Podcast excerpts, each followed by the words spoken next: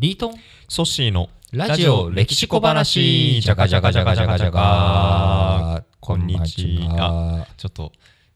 ずれました。ずれましたね。こんにちはなのかこんばんはなのか。まあ微妙な時間帯に撮ってるということはこれで皆さんにバレたということなんですけれども、はい。まああー1日1分歴史小話を題材に話していこうということで始まったはずのラジオ歴史小話なんですが最近はもう独自路線にどんどん走っていって、まあ、ソッシーの最初入りが結構大事になってきている今日この頃ですが、今日はソッシーどんなお話をしてくれるんでしょうか？そのふりされて重荷になってきたんです。そうですか、はい。今日ちょっとあの僕遅刻しちゃったんですよね。あらはい。で、あのーまあぶ文房具屋さんにちょっと寄ってましたと。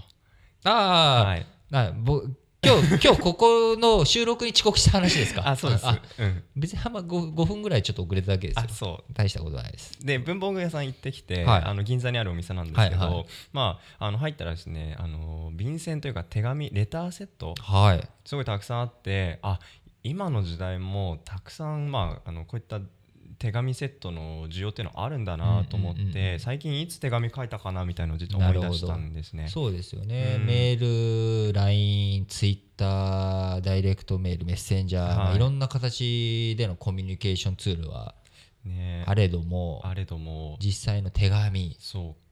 書いて書いて、そうで書き損じるとまた書き直すみたいなこともねね。あるんですけど僕最近あの5月かな父親が還暦を迎えておはいそれはめで今別々に、ね。はいありがとうございます。住んでいるのでまあ手紙でも書いてみようかなと思って送ったことすらちょっと忘れちゃってたん だはいあの1週間ぐらいに帰ってきてですね、はい。ちょっとあの心温まるというかなかなかねうん親とそういう時間もないので、あなんかこういう手紙もなかなかいいものだなと思ったんですけど手紙手紙はっていういいですよね。切り口でなんか、うん。のね、そうですよね。手紙ってなかなかこうふ普段書かないですけど、やっぱり我々が今過去の歴史とかを見るっていう上では、まあ、将来は今後そのメールのやり取りとかそういったものが何かその証拠というかですね文献として残っていくんでしょうけれども実際に残っているものっていうのはやっぱ紙で書かれたものはい。古文書だったりとか手紙の類これらがやっぱり今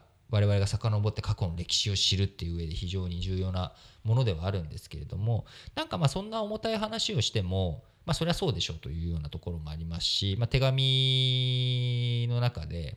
いろんな手紙があるんですけれどもやっぱりこうお親から子供に残している手紙。これがやっぱり結構涙を残すようなものが結構あるんですよね。はい。例えば豊臣秀吉っていう人がまだ野田信長の部下だった時にはい。鳥取城鳥取城。鳥取にあったお城、まあ、鳥取城なんですけれども、うんはい。鳥取城を包囲して攻めるんですね。でそこのところの城主だった吉川常家っていう人が、まあ、降伏することになったんです。攻められて攻められて、包囲されてもこれは戦えんということで彼は自分の家臣とか、うん。自分の部下とかあるいは自分の父親とかそういった人たちにも手紙を出すんですけれどもその翌日に自分の子供たちに手紙をしたためてるんですね。はいこれは現物が残ってるんですけれどもひらがな混じりでこう子供が読めるようにっていうことで書いてやる手紙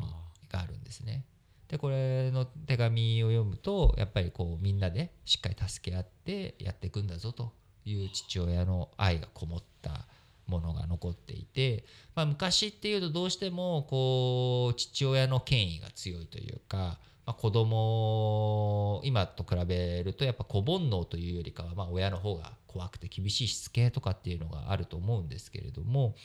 やっぱりこう昔も子供に対する愛情親から父親が子供に対する思いっていうのは一緒だったんだろうなっていうのがこうそういった手紙を見るとすごく感じることがありますね。うんやっぱこういろんな歴史を動かした人たちの手紙っていうのはまさに歴史の表舞台まさに年表に出たりとかその時なんでこの人はこういうことをしたんだろうっていうのって結構残ってますし注目を浴びるんですけれども僕はこう古文書とかそういう手紙の類で好きなのは今話したような吉川常家なんてうん。知らないじゃないですか普通の人、はい、不勉強ですが初めて。いやもう知らなくて当然の人なんですよ、でもまあ豊臣秀吉と戦った人とい。うことで、はい、まあ、鳥取城ので負けて切腹をしているんですけれどもその途中に彼が残していたやっぱりその子供への愛情とか、こういったものが残って、まあ、時空を超えて500年後の人々、まあ、500年経ってない450年、うん、450年400年500年経った人たちの心を動かすっていうことがあるのでやっぱ手紙とかそういった書き物っていうのはやっぱ埋もれずに残っていく部分もあると思うんですよね、うん、なかなかデータの情報の中デジタルの中ってすぐ削除されて消えてって、まあ、ずっと残り続けるものもあるとは思うんですけれども改めて手紙っていいものだなっていうこうソッシーの場合はソッシーからお父さんでしたけれども、はい、まあ、お父さんから子への手紙ということで、うん、僕はちょっとその吉川常家の手紙の話をちょっと今日させてもらいましたと。い。うことで、うんはい、えー、今日は久しぶりにクイズを出そうと思います。お久々に帰ってきました、はい、今日のクイズはですね、えー、豊臣秀吉が吉川常家を攻めたお城の名前。このお城の名前をクイズにして、えー、終わりたいと思います。はい。クイズの答えはまた、えー、コメント欄に残しておきたいと思います。ラジオ歴史小話お相手はリートンとソッシーでした。